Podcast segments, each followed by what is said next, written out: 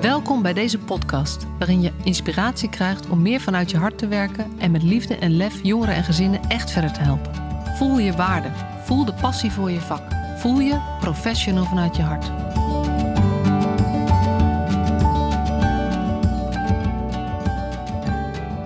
Ja, super dat je weer luistert naar deze nieuwe aflevering van de podcast. En vandaag ga ik in gesprek met Kim Jolink. Zij is zeer ervaren straathoekwerker. En ze doet nog van alles daarbij. Gaat ze vast ook nog iets over vertellen. En uh, ik uh, heb heel veel zin in dit gesprek om, uh, om haar inzichten te horen over de samenwerking tussen straathoekwerk, jongerenwerk, jeugdzorg. en vooral ook hoe dat ons allemaal heel veel kan opleveren. Dus welkom in de podcast, Kim. Ja, dankjewel. Leuk. Ja. Heel veel zin in. Leuk, leuk. Hey, de eerste vraag die ik iedereen eigenlijk altijd stel is: ben jij een professional vanuit je hart? Ja, absoluut. Ja, 100%. En dat is echt heel overtuigd. Kan je er eens iets over vertellen wat dat voor je betekent? Uh, dat betekent voor mij uh, dat ik eigenlijk in mijn werk altijd wel heel bewust bezig ben met wie ik voor de ander kan zijn. Uh, ik denk niet in kaders, ik denk niet in verantwoordelijkheden, ik denk vooral in wie kan ik op dit moment voor die, voor die jongeren zijn.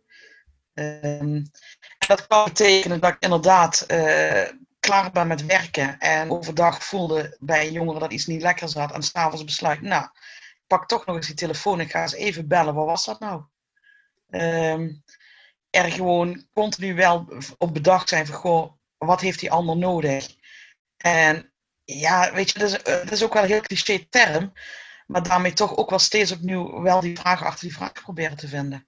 Ja ja, cliché, maar we doen dat niet altijd goed. Dus clichés zijn er ook niet voor niks, denk ik altijd maar. Nee, precies. Maar ik kom vaak voorbij op papier. En ik vind papier altijd zo geduldig. Uh, en, en in heel veel beleidstukken kom je steeds tegen die vraag achter de vraag. En daarom vind ik hem wel wat cliché geworden. Uh, maar toch merk ik dat daar steeds naar op zoek gaan uh, wel verschil maakt. Ja, mooi. En kan je iets vertellen over je achtergrond? Uh, ja, heb je het over mijn persoonlijke achtergrond, mijn professionele achtergrond? Wat je wilt delen. Uh, nou ja, goed, mijn achtergrond uh, begint überhaupt gewoon in mijn eigen jeugd. zelf geen makkelijke jeugd gehad. Ehm, en toen eigenlijk al vanuit de relatie die ik had, ik had een relatie met een jongen met heel complexe problematiek. ernstig drugsverslaafd, veel criminaliteit, geen vaste wonen verblijfplaats, veel problemen thuis. En toen als 17-jarig meisje ontdekte ik eigenlijk al dat het ontzettend lastig was om goede hulp te vinden. Um, dat is een heel verhaal, daar ga ik nou niet helemaal op in, want dan uh, duurt de podcast zes uur. um, maar die heb ik wel altijd in mijn rugzak meegenomen toen ik uh, richting school ben gegaan. Uh, ben ik eerst begonnen met een maatschappelijke werkopleiding. Een heel gekaderde opleiding. wel een hele leerzame opleiding. Maar ook daar ontdekte ik gewoon dat ik tegen die kaders aanliep, omdat ik gewoon voelde dat dat past niet bij mij. Dat past niet bij wie ik wil zijn in het werk. Maar past ook niet bij wat ik gezien heb wat nodig is om verandering te brengen. Uh, waardoor in het derde leerjaar een docent erachter kwam: Goh, jij bent eigenlijk een sociaal-cultureel werker. Toen ook besloten sociaal-cultureel werk te gaan doen. alleen op die sociaal-cultureel werkopleiding paste dat jasje ook niet helemaal, want in dat sociaal-cultureel werk had ik wel steeds opnieuw dat oog voor die individu. En wat die nodig had. En wel heb ik die opleiding afgerond vanuit het jongerenwerk. Daar liep ik ook stage. Dat is ook echt mijn, mijn, mijn vak en mijn passie geworden. Maar ik was nog niet tevreden. Dus ik heb uiteindelijk eh, drie jaar later alsnog besloten wel die maatschappelijk werkopleiding af te ronden. Omdat ik de verbinding tussen die twee uh, werkvelden toen al gewoon als ja, gewoon heel noodzakelijk zag. Um, en ze dus beide in mijn rugzakje gestopt, heel bewust. Ja. Waardoor ik eigenlijk altijd die cultureel werker ben gebleven. Uh, die dus vanuit de, ja, toch wel wat, ja, ik noem het grenzeloosheid die je in het cultureel werk kunt ervaren. Uh, aan de slag te gaan met de individu en wat die nodig heeft. Mooi, dat is eigenlijk, dat is de, als je het hebt over, over wat er anders is in het, in het sociaal-cultureel werk. En daar valt eigenlijk al het jongerenwerk onder, straathoekwerk. Ja. Heel veel eh, algemeen welzijnswerk valt daar eigenlijk meer uh, onder. Ja. Uh, vergeleken met de zorgkant, waar het maatschappelijk werk en jeugdzorg, het jeugdhulp onder valt. Wil je eigenlijk zeggen dat, dat het sociaal-cultureel werk is eigenlijk wat grenzeloos en ehm, soms te. En ehm, eh, dat, dat de hulpkant is eh, nogal gekaderd en ook soms te. Ja. Ja, ja ik, ik, nu, nu het woord grenzeloos gebruikt, besef ik me van, god, dat klinkt natuurlijk wel heel negatief. Uh, terwijl het eigenlijk een hele mooie positieve kant is. Het, sociaal-cultureel werk uh, heeft eigenlijk nergens kaders staan, waardoor het continu in staat is om te verbinden. En dat bedoel ik eigenlijk met die grenzeloosheid. Je, je hebt geen beperkingen. Je kunt steeds op zoek naar die ultieme verbinding, om uiteindelijk de mensen voor wie je werkt optimaal tot groei te brengen. Ja, ja precies. Het zit in de term, de term grenzeloos. Je bedoelt eigenlijk, je hebt maximale vrijheid. Ja, dat, vooral dat. Om te zoeken naar de verbinding. Want ja, om verbinding... continu op zoek te gaan naar de juiste verbindingen. Ja. ja. ja. Oh, mooi. En dat is wat je, wat je bij, nou ja, in de opleiding in ieder geval zag van het MWD en ook wel in het werkveld van, van de zorg, dat dat ja. de kaders die daar zijn, dat die de uh, verbinding soms lastiger maken. Ja, ja dat, die, die maken de verbinding lastig. Uh, maar het is ook weer uh, het onbekende van elkaar, wat het ook weer lastig maakt om elkaar te verbinden. En dan bedoel je die twee sectoren? Soort van. Die twee sectoren. Ja. ja, vanuit sociaal-cultureel werk proefde ik weer heel erg dat, dat die continue strijd naar die hulpverlener, die snapt het niet en die is te gekaderd. Dat ik dacht van, joh, ja, ben ik ook niet helemaal mee eens, want dan werken mensen ook vanuit hun hart en vanuit passie. Alleen ze werken vanuit een andere context. En die hulpverleners die gewend zijn om vanuit die kaders en die context te werken, die snapten weer heel weinig vaak van dat grijze gebied van sociaal-cultureel werk, waardoor het meer een, een, een soort van onbegrip lijkt. Ja, ja. Waardoor de mogelijkheden niet, niet, niet altijd meer gezien worden. Ja. Daar hadden we het net ook al even over, hè? dat ik dat ook heel erg herken. En dat ja. eigenlijk die term professional vanuit je hart voor een deel ontstaan is om die twee bijna gescheiden werelden aan elkaar te verbinden. Want het, ja. professionaliseringsslag betekent gewoon goed weten waar je mee bezig bent, daarvoor kiezen, daarvoor staan, daarin keuzes maken. Uh, en ook, ook niet zozeer geprotocoliseerd, maar wel uh, bewust uh, stappen te zetten. Ja. Professioneel. en daar zou het straathoekwerk in bepaalde opzichten wat meer mee mogen doen. Omdat zij ja. juist met die vrijheid dat niet gewend zijn. Ja. En de kant van de zorg, de, de, de uh, MWD, maar ook uh, social work en SPH. Daar kan de neiging zijn om wat te veel aan de protocollen en methodiek kant te zitten. En die zouden wat meer vanuit hun hart kunnen werken. Ja. Naast elkaar zet zo. Ja, mooi. Ja, maar ik weet niet zo goed. Want als je het hebt over die zouden wat meer vanuit hun hart kunnen werken. Ik, ik heb, ben eigenlijk weinig professionals in die wereld tegengekomen die niet vanuit hun hart werken. Um, maar die, denk ik, doordat ze vanaf dag één gewend zijn om binnen die paden te blijven lopen en in, aan die kaders te voldoen, um, niet altijd, ja, hoe zeg ik dat? Niet altijd meer zien hoe ze soms ook paadjes kunnen verleggen. Ja. Ja, dat. Ja. Ik, ik, ik denk niet dat het een kwestie is van niet vanuit het hart werken. Nou, ik, ik hoor van veel professionals dat ze dat wel. Um, de meeste beginnen in ieder geval heel enthousiast en ook echt vol passie. Maar die passie raken ze ergens onderweg kwijt. Ja. Dus, dus in die zin is het niet principieel dat ze dat niet doen, maar het is ook een beetje tegenover, tegenover elkaar stellen of een beetje accent uh, leggen. Ja. Uh, maar dat ze weer, ik zeg, je zegt het wel mooi, dat ze eigenlijk weer um, moeten leren zien of um, hoe je dit kunt doen binnen het systeem. Ja. Omdat het systeem zo beperkend is soms in wat je hart je ingeeft. Zo ja. het in ieder geval voor mensen. Ja, terwijl ik denk als je geeft en vandaag het systeem tegemoet treedt, dan wordt het een systeem vanuit je hart. Nou, helemaal eens. Ja. Daar heb je alleen een gezonde dosis lef voor nodig. Ja, absoluut. Ja. Heel veel lef, heel veel doorzettingsvermogen.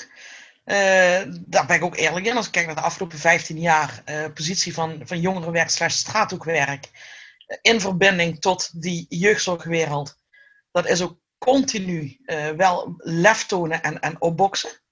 En ook steeds over die streep heen durven stappen. Um, en maar voelt, ik, dat, voelt dat zo vanuit jouw positie als... Mag ik je straathoekwerker noemen? Is dat ja, dat mag. Dat mag, ja. En voelt dat dan zo dat je moet opboksen tegen de jeugdzorg? Uh, nou, niet zozeer tegen de jeugdzorg, wel tegen het systeem. Omdat op een of andere manier.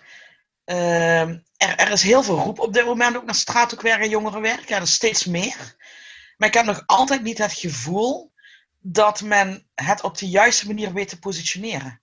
En doordat die positionering achterblijft, um, voelt het wel als opboksen tegen dat systeem. Tegelijkertijd uh, als ik naar mijn eigen werkregio kijk, uh, hebben we die positie heel stevig neer weten te zetten, uh, omdat we hem ook gepakt hebben.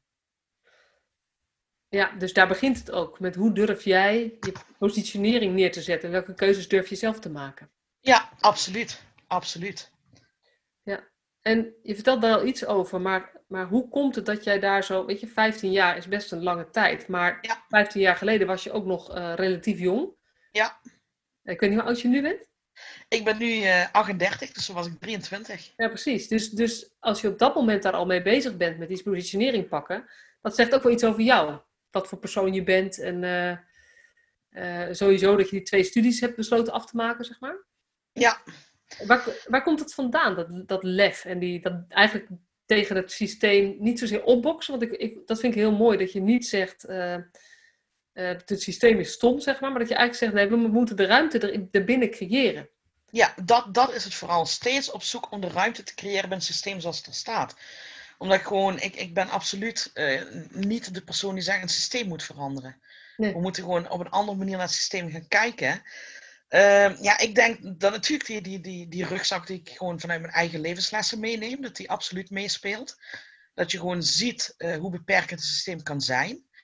Um, en toen ik begon, begon ik eigenlijk in een jongerencentrum waar een, uh, ja, toch wel een, een, pittige criminele jeugdgroep zat.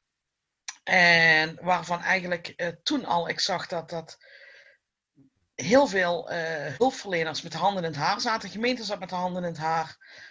En tegelijkertijd zag ik gewoon heel veel jongeren die van alles wilden, maar die overkant niet bereikten van de mensen die ze wilden helpen. En dat vond ik toen al heel intrigerend. Hoe kan dit nou? Ik zie hulpverleners die met alle liefde en passie de jongeren willen helpen. Ik zie jongeren die eigenlijk geholpen willen worden. En ze bereiken elkaar niet. Super interessant vond ik dat toen al. Ja. En toen ben ik eigenlijk al begonnen met, met, met steeds zoeken. En hoe kunnen we nou in, in dit bestaande systeem iets gaan creëren. Wat die, die partijen in elkaar gaat brengen. Ja, dus niet alleen de straathoekwerkers uh, en, de, en, en de hulpverleners, zeg maar. Maar ook die, hoe kunnen we de, uh, zeg maar de doelgroep waar het om gaat. En dat zijn eigenlijk de, de jongeren van 14, vanaf een jaar of 14, 15, 16. Met het echt lastigere gedrag richting uh, criminaliteit of overlast geven. Of ja. Die gasten waar ook, weet je, dat, dat weet ik ook, waar veel jeugdprofessionals ook niet meer zo goed mee weten. Nee. Uh, hoe kunnen we die verbinding beter leggen? Ja. Ja. En de ontdekking die ik toen al deed, was dat het in de basis gewoon begint bij pure echtheid er zijn toch vaak jongeren die zo teleurgesteld zijn door volwassenen in hun leven. Uh, vaak van, vanuit het thuisfront, uh, van daaruit bepaald gedrag ontwikkelen. Dus op school ook tegen, tegen grenzen aanlopen. Daar eigenlijk ook alweer afgeschreven worden. Waardoor het vertrouwen in de volwassenen gewoon zo minimaal is geworden. En dus er eigenlijk een, een, een, bijna een situatie van, van onthechting aan ons hele systeem ontstaan is. En dat proberen we dan te bestrijden, want dat is wel wat je ziet gebeuren. Het begint bijna een strijd te worden. Uh, met een aanpak die gewoon niet meer in staat is om te verbinden. Ja, ik ga even, even herhalen wat je zegt. Want ik vind het heel interessant. Je zegt eigenlijk die jongeren, door al hun ervaringen die ze hebben met het systeem, hebben ze steeds minder vertrouwen in volwassenen. Ja. Met, met, waar ze vandaan komen, wat ze meegemaakt hebben. Ja. zijn eigenlijk een beetje los van het systeem gekomen. Ja. Het systeemantwoord daarop is zodanig dat het niet eens meer aankomt bij die jongen. Nee, wat je toch vaak ziet gebeuren is dat uh, we, we, zitten natuurlijk in een cultuur waarin, uh, dat is ook wel heel Nederlands, hè? we moeten allemaal in een bepaalde pas lopen en aan bepaalde dingen voldoen, willen we die goede burger zijn. Dus je ziet ook heel vaak in, in, in de bejegening die we gekozen hebben, dat we dan gaan beginnen met jongere doelen op te leggen. Nou, als je aan deze doelen voldoet, dan doe je het goed. En ga jij dat nou maar laten zien. Ja. En ik ga je daarbij helpen. Vanuit alle goede bedoelingen? Vanuit alle, eh, absoluut. Daarom zeg ik, ben nooit... De, de wens om het eh, beter te maken voor de jongeren? Ja. Daarom zeg ik, met, met absoluut alle goede bedoelingen. Ik ben een, echt werkelijk in al die 15 jaar nog nooit een werker tegengekomen die niet de juiste intentie had met jongeren. Niet in de jeugdzorg, niet bij de CEG's, niet bij de reclassering, niet bij de politie. De intenties zijn allemaal goed, maar de keuzes die we maken om de jongeren te benaderen, die zijn niet oké. En die zit, als ik hem even vertaal, in, je, noemt het bejegening, maar het gaat ook in dat je bepaalt hoe een jongere zich zou moeten gedragen. En hij moet binnen dat keurs blijven en dan praten we weer verder. Ja, er is gewoon geen ruimte meer om eerst eens te beginnen met contact te maken. Ja. Contact om het contact. Ja.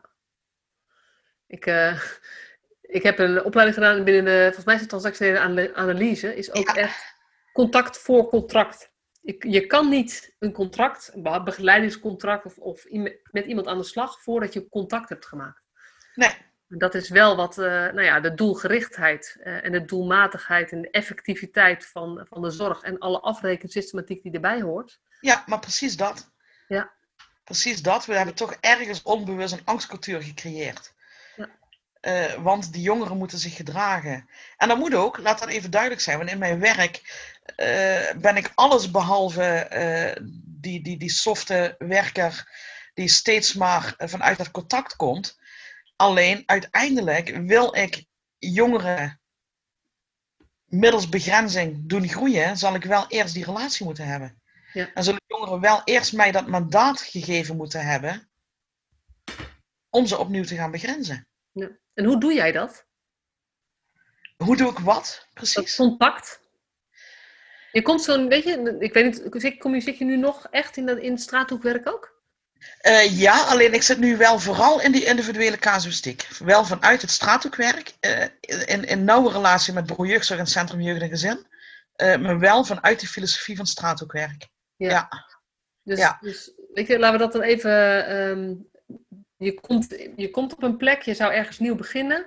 Ja, zijn daar, nou ja, eigenlijk de situatie die je beschrijft. eh, groepen jongeren waar ze de grip op kwijtraken. En je ziet dat er een soort effect is en dat er dingen zich afspelen waar je geen zicht meer op hebt als gemeente en als zorg. En je voelt dat het niet klopt, maar je komt er niet binnen. En je krijgt, Ja. je krijgt geen haakjes. Ik denk voor heel veel mensen eh, herkenbaar als je met groepen jongeren te maken hebt. Hoe zou, hoe zou je daarin, ehm, hoe zou je dat daarin dan beginnen? Met die, eh, nou ja, vooral gewoon eerst eens even aansluiten. Ik, ik denk, bij jongeren is altijd even zoeken, hoe kom je binnen? Dat, dat, dat blijft gewoon lastig. Dat is, dat is ook niet in één woord te vangen. Ik denk dat jongerenwerkers die nu luisteren ook lachen. Want ik denk dat elke jongere en elke groep eh, ja, zijn eigen eh, manier van binnenkomen nodig heeft. Ehm, maar er zijn wel een aantal elementen die maken dat contact met jongeren ehm, best, best goed op gang komt. En dat is A, gewoon ben wie je bent. Ben echt, ben puur. Ehm, heb ook contact als er een keer niks aan de hand is. Dus kom niet alleen maar wanneer er iets aan de hand is, maar heb ook gewoon contact in, in ontspannen momenten. Als er niks aan de hand is, je er eigenlijk niet had hoeven te zijn. Eh, wat ook een, een hele belangrijke is in het werken met jongeren, is consequent en consistent handelen. Ehm, en dat is wel een heel interessante. Dat blijft ook een discussie in ons eigen vak. Eh, vaak hoor je toch ook wel jongerenwerkers en straathoekwerkers eh, praten over ja, mijn vertrouwensrelatie met de jongeren. Eh, maar dit zijn jongeren die continu op zoek zijn. Wie ben jij voor mij? Wat, wat, wat heb ik aan jou? Waar sta jij? En als je kijkt naar vertrouwen, in de psychologie is dat opgebouwd. dan zegt men eigenlijk: van, goh, vertrouwen is niet meer of minder dan dat de ander weet waar je staat en wat hij aan je heeft. En wie jij in welk moment zult zijn. Ehm, dus wellicht staat het haaks op, op beleving van sommige collega's, misschien ook niet. Ehm, maar ik denk dat de eerste basis van echt contact eh, vooral is geen bondjes sluiten. En vooral transparant meteen zijn: dit is wie ik ben, dit is wat je van mij kunt verwachten. En hier sta ik voor. en wat bedoel je met geen bondjes sluiten? Ehm, vooral niet de jongeren het gevoel geven dat alles wat bij jou neergelegd wordt, niet door jou opgepakt wordt. Je kan in mij alles in vertrouwen vertellen. Ja, vooral dat. Ja. Want het kan gewoon niet altijd. En als je al vanuit die insteek start, eh, kom je uiteindelijk nooit in die transparante relatie terecht. Ja. Want uiteindelijk ben je professional.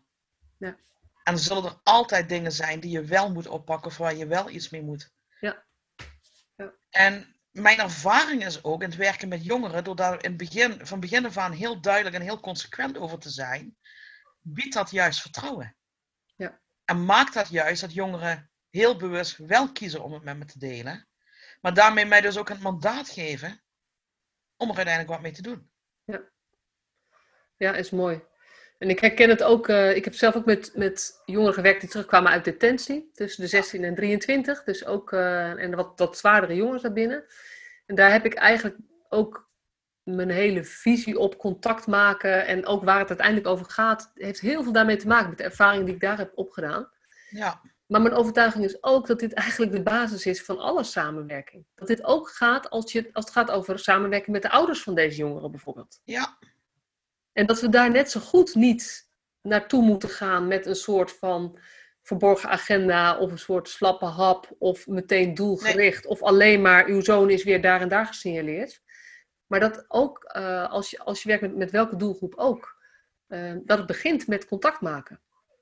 Hoe kijk Ja. jij daar tegenaan? ja, nee, absoluut. Absoluut. Als ik kijk, het boek wat ik nu aan het schrijven ben, daar, daar steek ik ook heel erg in. Eh, juist ook op die straathoekwerkrol in relatie tot het gezinssysteem. Ehm, en dat is eigenlijk ook goh, wat, ik, wat ik vaak zie gebeuren met systeemtherapeutische aanpak, vanuit toch wel ingevlogen vanuit de systeemwereld, is dat ook meteen weer wordt aangesloten, goh, wat moet jij nou als ouder gaan veranderen om goed gedrag van je kind te krijgen? Eh, wat ik vaak zie, vooral bij de jongeren waarmee ik werk, is dat er al zoveel negativiteit eh, zich opgestapeld heeft. Eh die jongere is niet meer grijpbaar, komt niet meer op tijd thuis, gaat niet meer naar school, eh, bloot, gebruikt middelen. En dan krijg je dan ook nog eens als ouder te horen van, goh, dan moet jij dit veranderen en dan komt het goed. Het enige wat die ouder vaak nodig heeft, is even een, een, een, een, een lichtpuntje, een moment van succes.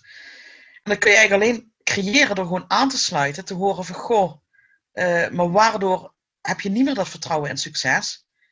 En hoe kan ik naast jouw kind gaan creëren dat dat, dat moment er weer komt? En soms is dat heel klein. Soms is het al voldoende als je gewoon een week voor elkaar krijgt dat hij weer naar school gaat. En daar in elk geval gewoon iets laat zien en dat terugkoppelen aan het gezin. En dan kun je eens samen gaan zitten, goh, en hoe kun je dat nu zelf voor elkaar krijgen? Ja. En dat is ook die dunne lijn met redden, wat ik zei. Hè? Van, goh, waar ben je aan het redden? En waar, waar ben je eerst gewoon even een situatie open en breken? Ik ken ook uit die tijd heel erg ehm, eh, de uitdrukking: je moet wisselgeld opbouwen. Ja, precies Mensen dat. die zo het vertrouwen Ja. kwijt zijn in het Precies. systeem, eh, in de hulpverleners en in eh, gewoon misschien wel in alle andere mensen, moet je eerst laten zien wat jij waard bent. Zij moeten Juist, precies dat. hebben. Precies dat. Ja, ja. Ja. En dat is wel waar ik nog echt een hele mooie rol ook voor straathoekwerk zie weggelegd.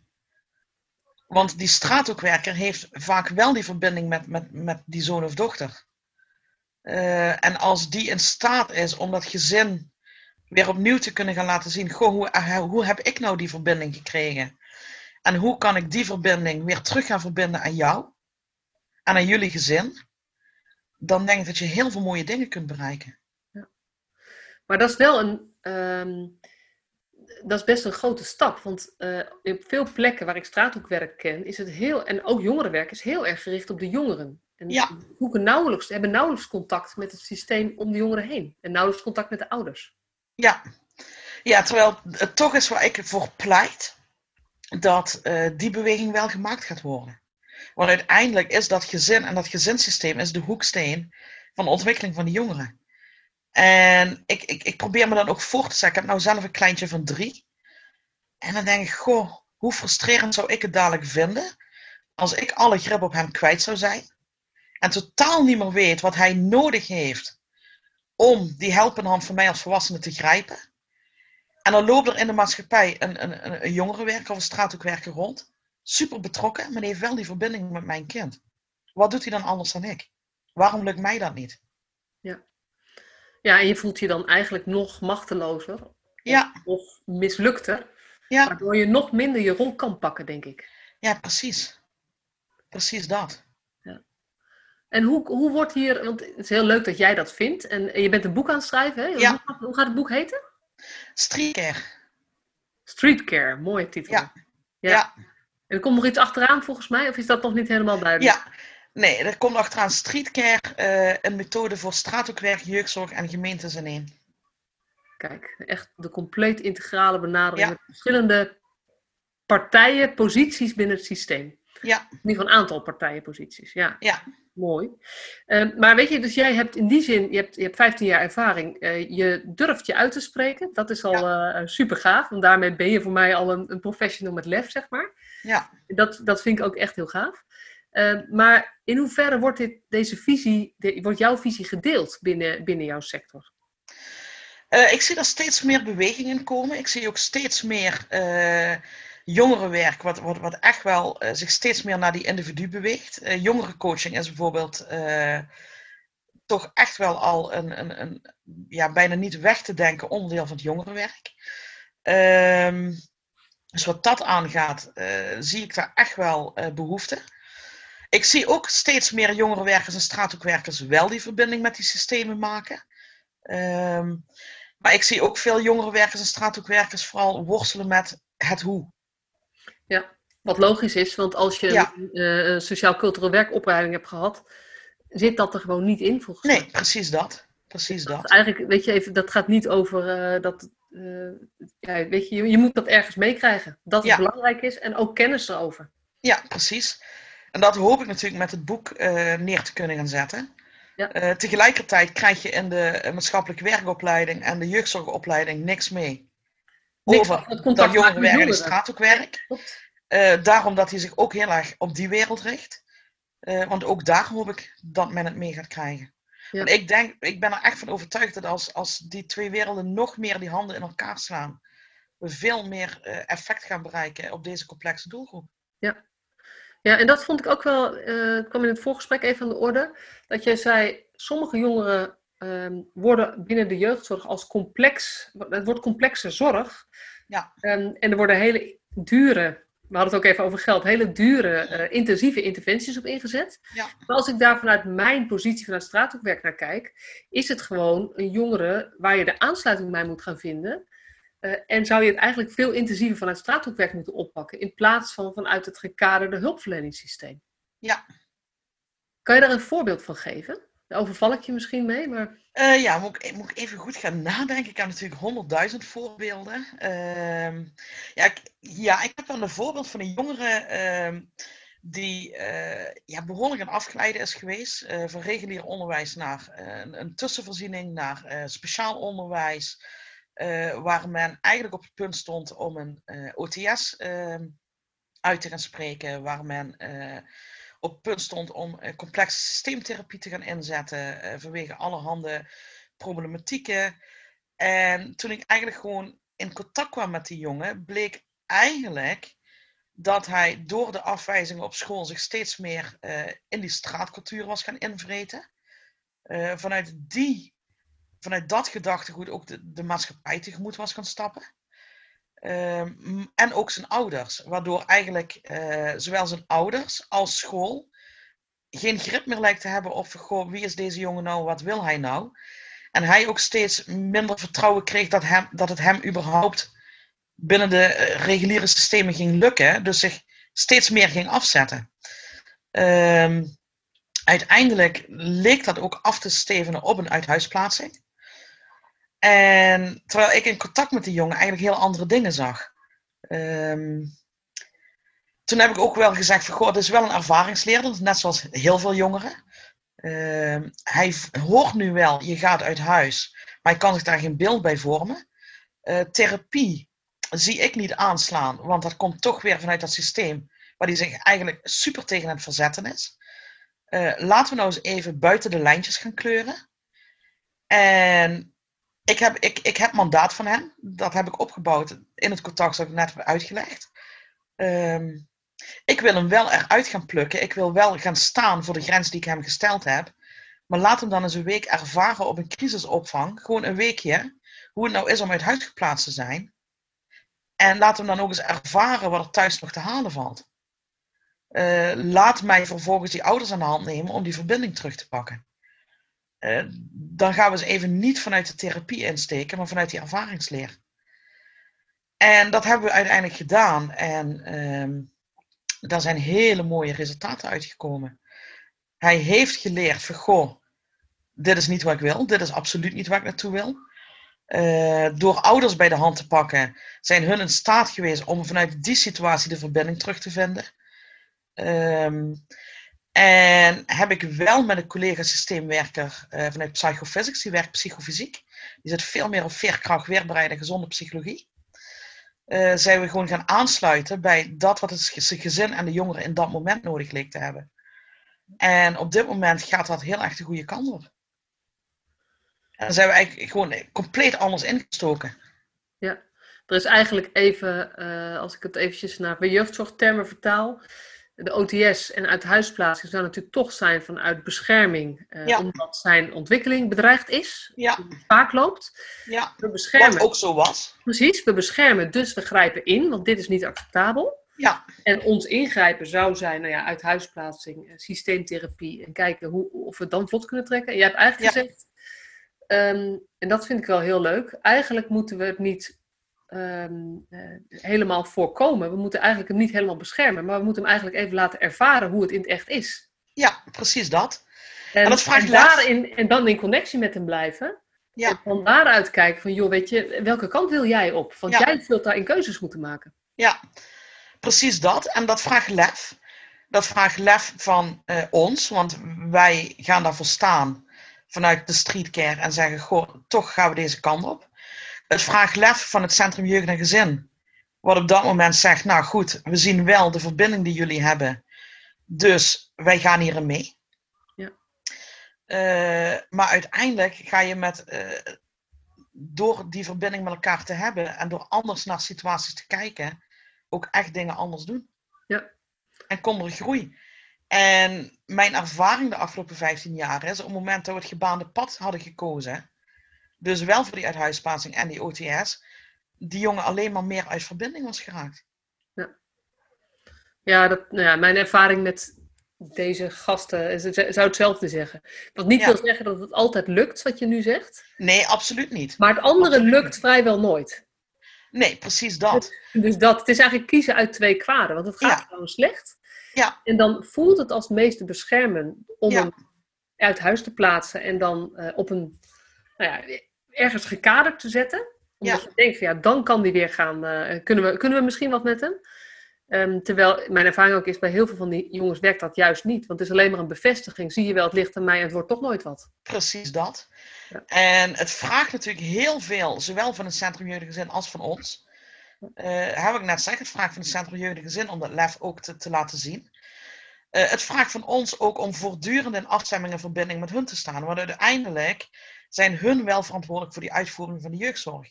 Ja. En eh, moeten we wel met elkaar continu in gesprek blijven. Ja. Dus dat heeft ook, ook, ook echt continu overleg tussen eh, ons vanuit het straathoekwerk en de gedragswetenschappers en de consulenten eh, gevraagd om, om die gezonde balans te houden. Ja. En ook te accepteren dat op het moment dat het niet werkt, je alsnog die noodgreep komt en doen. En dat dan ook moeten accepteren van elkaar. Ja. Maar dan wordt het ook een gezamenlijk iets. Ja. Dan, dan is het niet meer de straathoekwerker en de jongeren en het CEG en zijn aanpak. Ja. Dan is het iets van ons allemaal. En ik vind het ook heel mooi hoe je zegt hoe de samenwerking met CEG loopt. Is dat, eh, kan je zeggen dat dat met iedereen van het CEG is? Of heb je daarin, weet je, zo, zo ken ik in ieder geval. Weet je, je hebt gewoon op, op alle plekken zitten mensen waarbij je denkt, ja, die kunnen dit snappen en dan kunnen we, Ja. daar kunnen we dit mee doen. En er zitten ook mensen die dat lastiger vinden en die, eh, Ja. die dat spannender ook vinden. En misschien niet zo snel hiervoor zullen kiezen. Ja, absoluut. Eh, tot nu toe eh, merk ik wel dat die samenwerking heel goed gaat. Daar komt ook weer die rol van de gemeente om de hoek. Want dat is wel gecreëerd omdat een gemeente ook ziet dat duurzaamheid belangrijk is om te blijven bouwen aan relaties. Dus wij ook al 15 jaar actief zijn in diezelfde wijk. Waardoor je elkaar ondertussen ook echt kent. Eh, dus dat is ook gewoon wat van de gemeente nodig is. Eh, die duurzame contracten. Ehm, en daarnaast zeg ik altijd, ik werk sowieso altijd met mensen, niet met organisaties. Dus ik ga altijd op zoek naar binnen die organisatie een ambassadeur, voordat we samen kunnen bereiken. Ja. En dat ga, ik, dat ga ik ook niet doen. Uh, die, die mensen die in de organisatie zitten, die het wel snappen, die nemen vanzelf de collega's mee. Ja, ja. Ja mooi. Mooi en heel erg herkenbaar. Maar dat, ja. dat is echt heel leuk. Uh. Ja.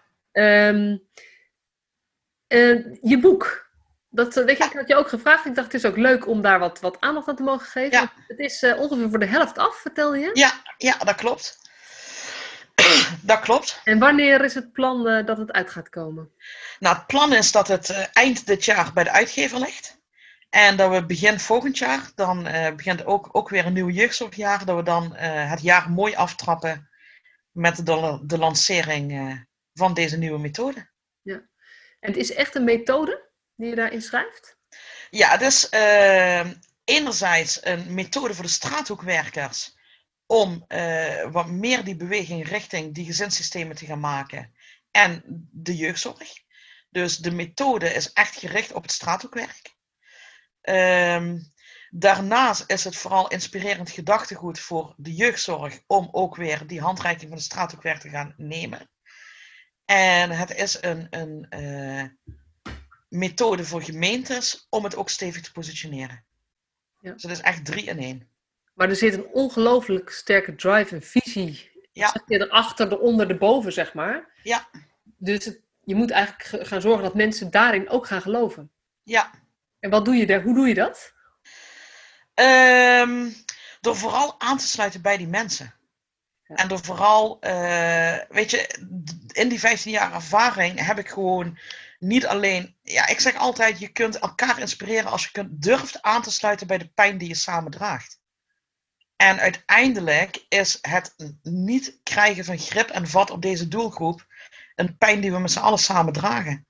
En door die pijn niet uit de weg te gaan, maar te durven benaderen vanuit verschillende invalshoeken en er een gezamenlijkheid van te maken, ben ik er echt van overtuigd dat, dat je niet anders kunt dan erin geloven.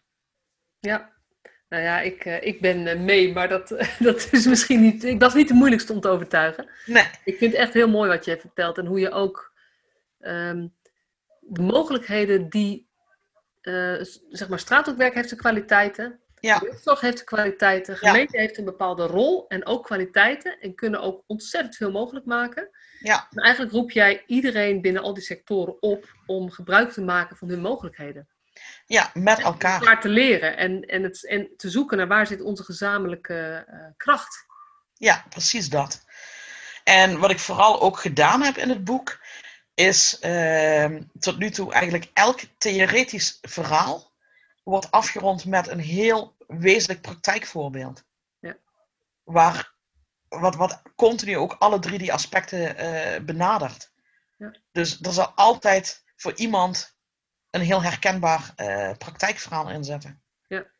ja, want het is natuurlijk ook geschreven in een tijd waarin overal de budgetten jeugd, jeugdzorg onder druk staan. Dus gemeentes Ja. moeten ook hele nare keuzes maken. Ja, We kunnen wel met z'n allen roepen eh, dat de gemeentes eh, niet mogen bezuinigen of zo.